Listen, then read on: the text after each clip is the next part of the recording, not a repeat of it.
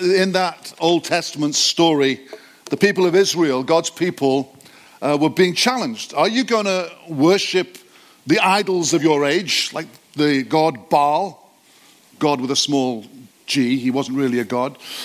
Or are you going to worship God? Are you going to follow God?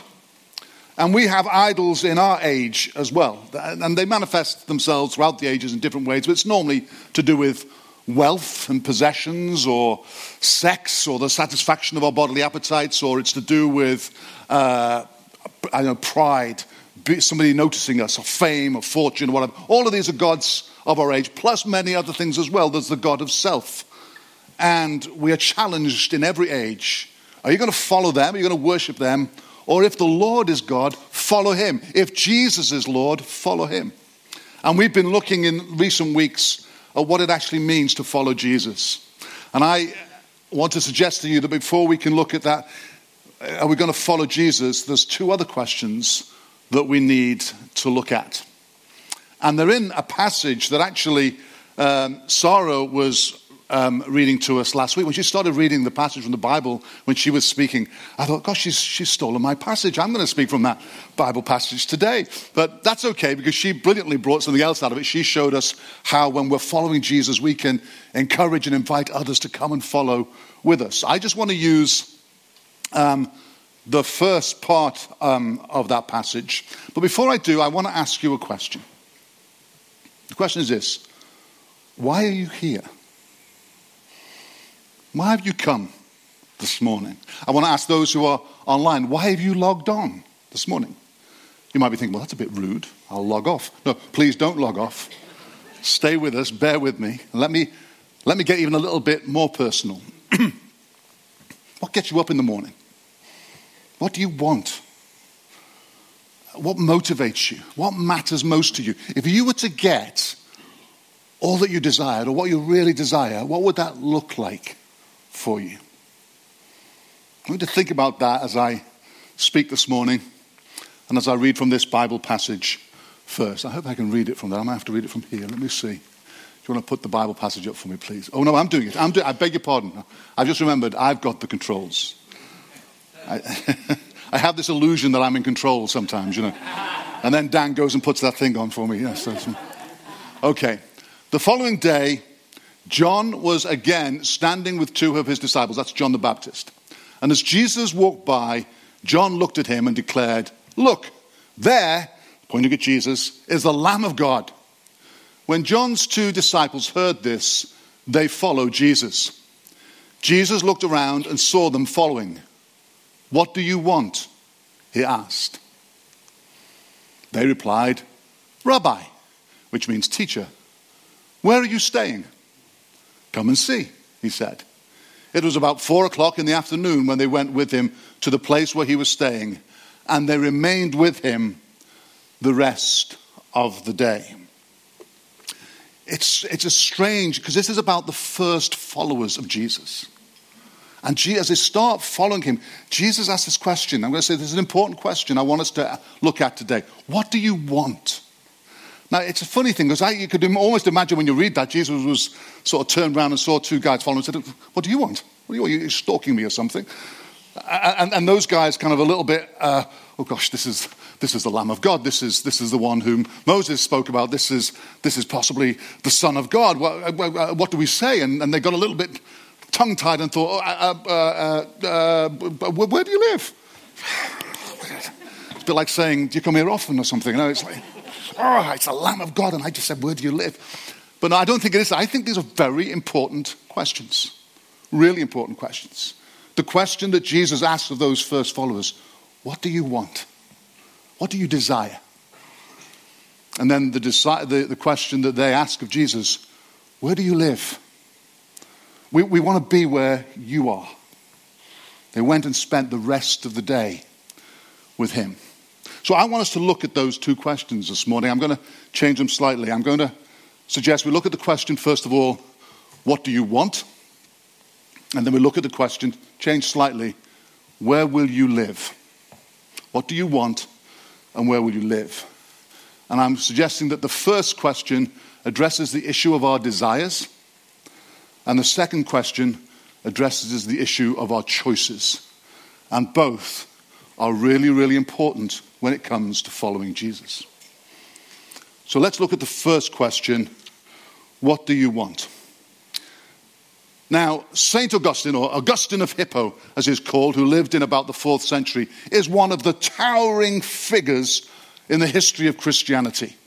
He shapes a lot of what we think as Christianity, both for good and some for bad, but mainly for good. He is really a massive figure in the history of Christianity.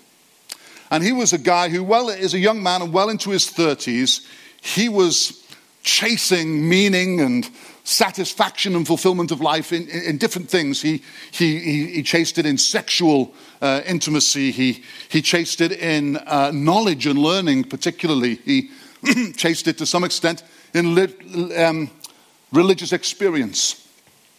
But he came to the conclusion he, be, he became a Christian and realized that all the time he had been looking for God.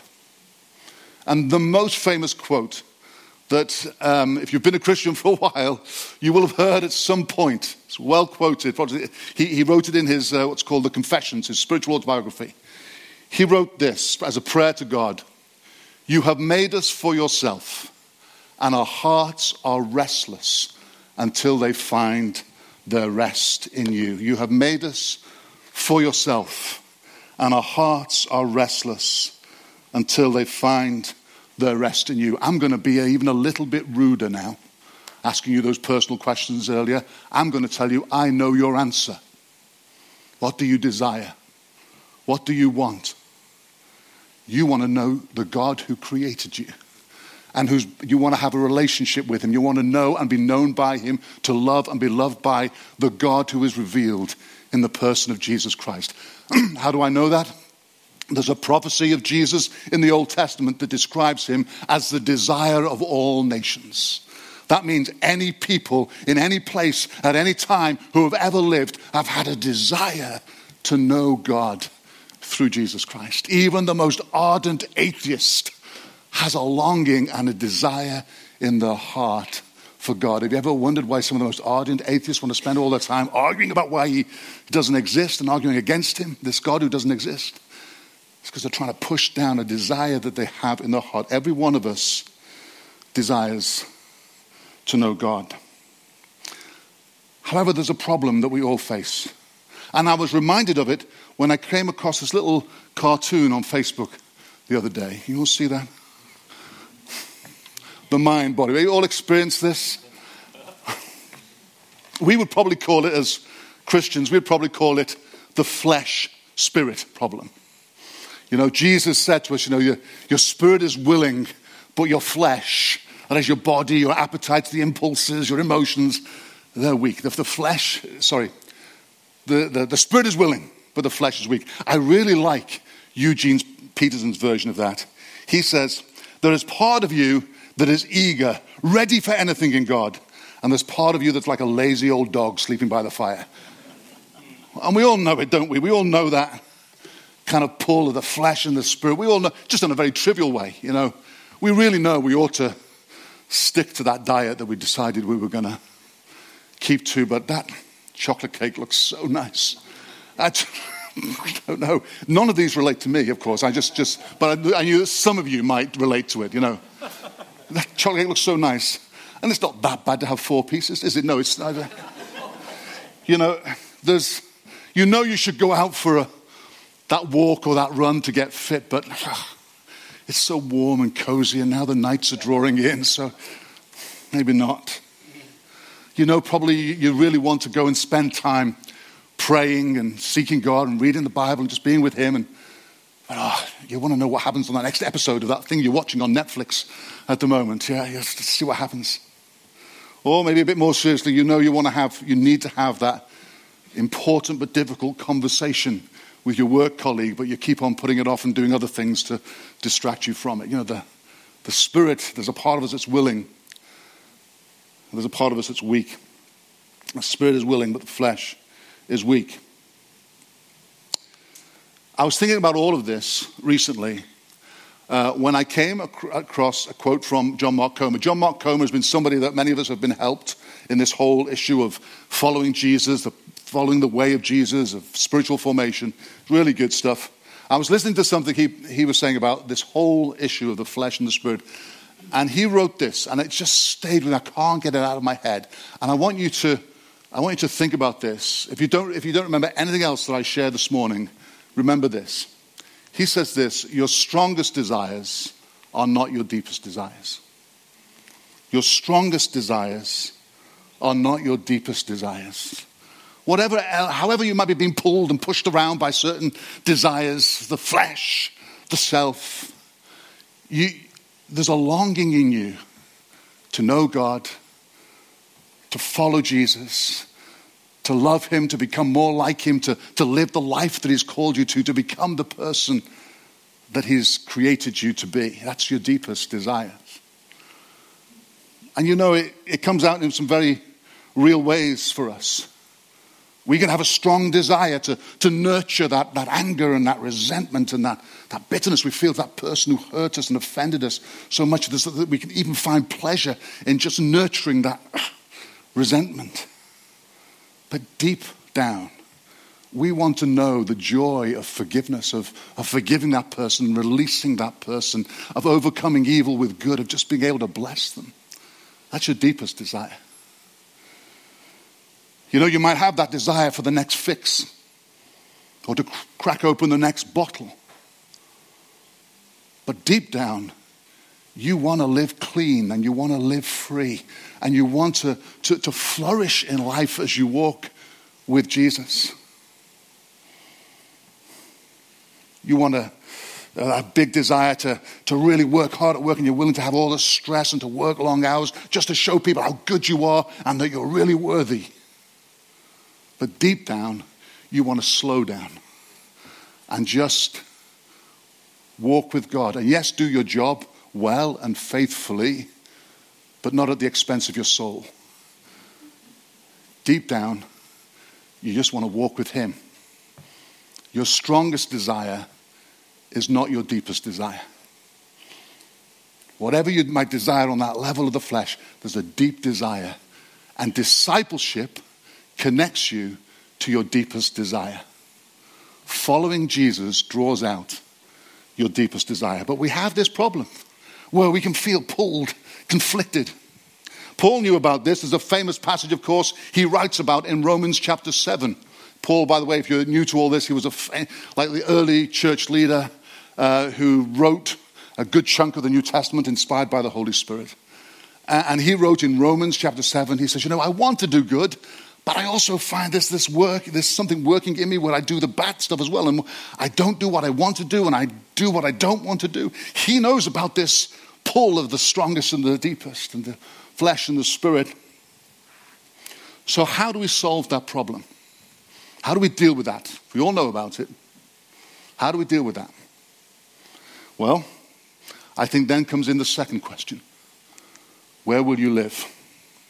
Where will you live? Did you notice in that passage that we read at the beginning? It said those disciples went with him to the place where he was staying and they remained with him the rest of the day. And that's the very word that Jesus used in John 15 when he says, Remain in me and I will remain in you. How about remaining in Jesus, not just till the end of the day, but all our days, till the evening, the sunset of our lives, to remain with Him? I love the way, again, Eugene Peterson translates it. He puts it like this He says, Live in me, make your home in me, just as I do in you.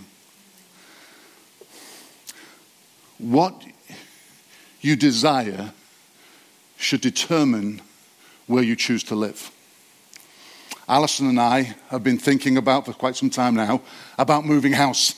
Very frustrating thing, moving house. We can't find, quite find the place that we want. And that's the thing is you have to, you have to first start with what do you want before you can choose the right house. So if, what, what are we looking for? What, what would we like? What would we desire?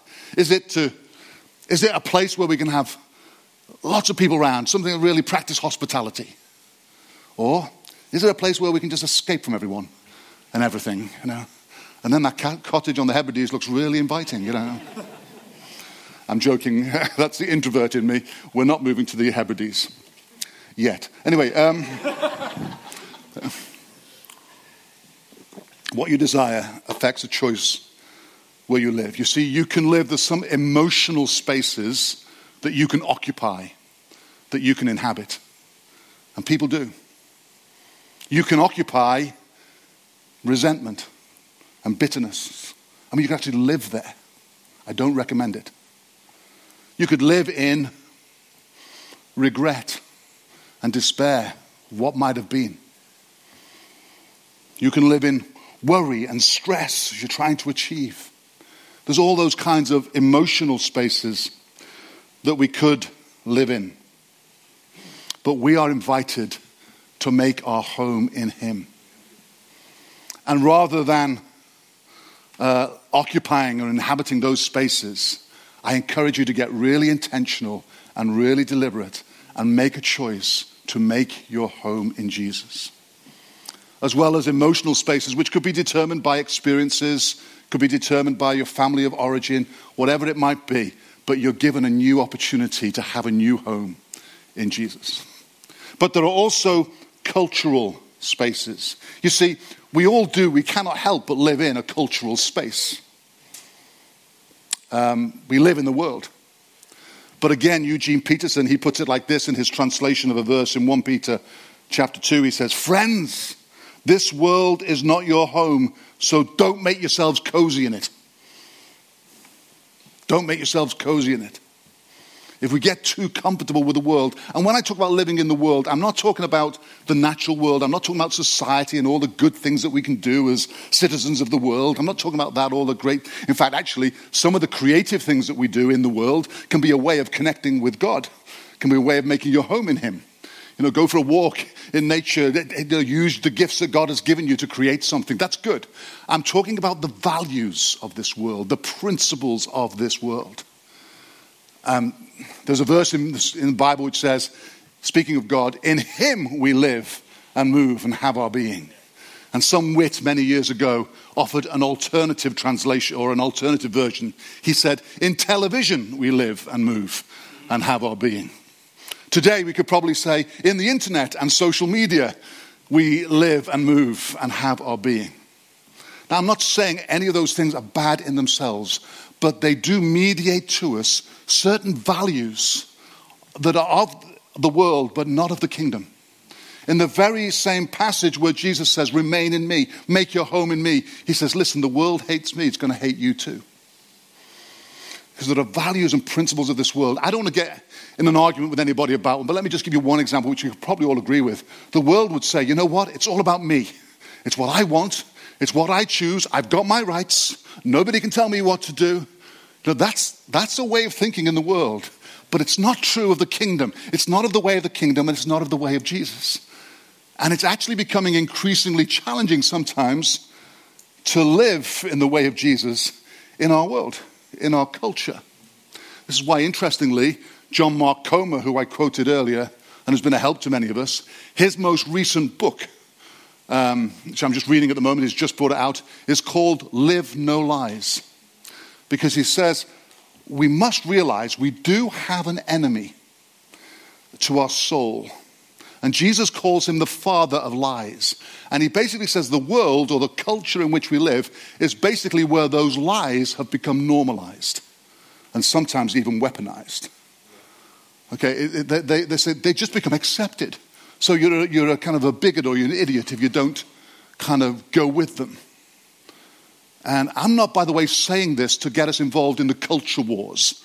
We've spent a whole series this year saying the answer to the world being against God's ways is not to put up our walls. We bring our walls down. We just make sure we put our roots down in God as well. So I'm not encouraging us to, fight the world. The world is all against us. We're gonna, I'm not encouraging that. But I am pointing out to you there is a battle for our hearts and minds. And it is our hearts first actually.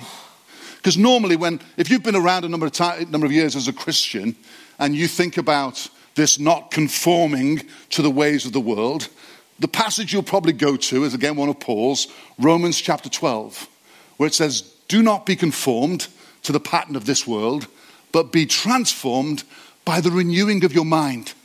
A newer version says, Become a different person by changing the way you think. That's great. And your thinking, what goes on in your mind, is really, really important. But did you notice in that Romans 12 passage, just before the business about the renewal of the mind, there's something about worship. It says, offer your bodies as living sacrifice. This is your spiritual act of worship. So actually, we've got to, before we deal with the minds, we've got to deal with the heart. One of the foremost authorities on Augustine, who I was talking about earlier, is a guy called Jamie Smith. And he wrote, he's written a number of books about this. Um, one's called Desiring the Kingdom. Um, another is called You Are What You Love. I don't read many books, I just read a, read a lot of book titles. That's all I do. But, and maybe a little summary on Kindle. Um, I just, so I give you the appearance I read a lot of books. But he, the title of his book is You Are What You Love. And he says, Before we are learners, we are lovers. Before we are thinkers, we are worshippers. And the culture is trying to get us at the point of our desires and our hearts. It'll get us desiring after stuff. It'll get us desiring after sex. It'll get us desiring after fame or a good reputation or people approving of you. It'll get you in your heart before it'll get you in your mind. And so, worship, this is why worship is so important. Because worship draws out the deepest desires. The culture, the cultural space that we could occupy, and to some extent we inevitably do occupy, will appeal to our strongest desires.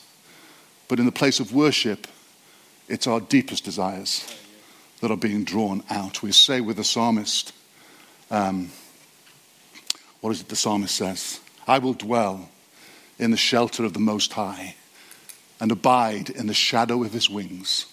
Why his wings? Because he's always on the move, and I always want to be where he is.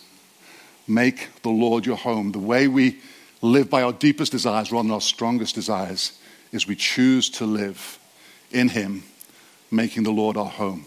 As the musicians come back to lead us in worship, let me just finish with this. I love the Apostle Paul. I think he's fantastic. I just really warm to the Apostle Paul. Maybe I'm a uh, well, I was a little bit like him. I mean, in temperament, not in his intellectual genius and his spiritual maturity. I mean, um, you know, I'm, I'm, a bit passive aggressive like him. I think that's what it is. But um, he, he, he's great as um, uh, the Apostle Paul. I mean, just things like he experiences what it is to be beaten and imprisoned and whipped and stoned nearly to death and yet still say these are light and momentary troubles compared to the surpassing, you know, the glory that will be revealed he, a guy, I've never read of a guy who lives so much in the light of eternity. I love the Apostle Paul. I, I would follow the Apostle Paul, but it's okay. You're getting worried about me, you know, you're meant to follow Jesus. But he says, follow my example as I follow the example of Jesus. I think if I follow Paul's example, I'll get pretty close to Jesus.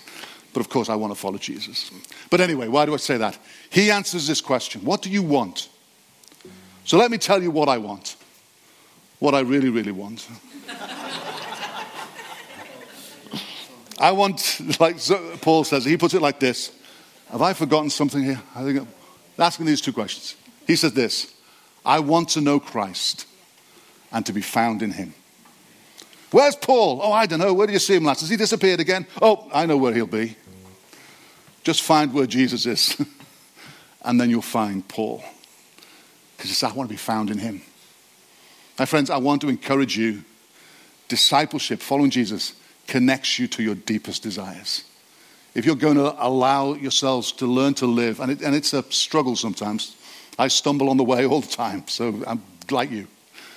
But if we want to learn to live by our deepest desires, and not just our strongest desires, or maybe for our deepest desire to become the strongest desire, we need to make the Lord our home, to live in Him, so that when people come looking for us, they know where to find us.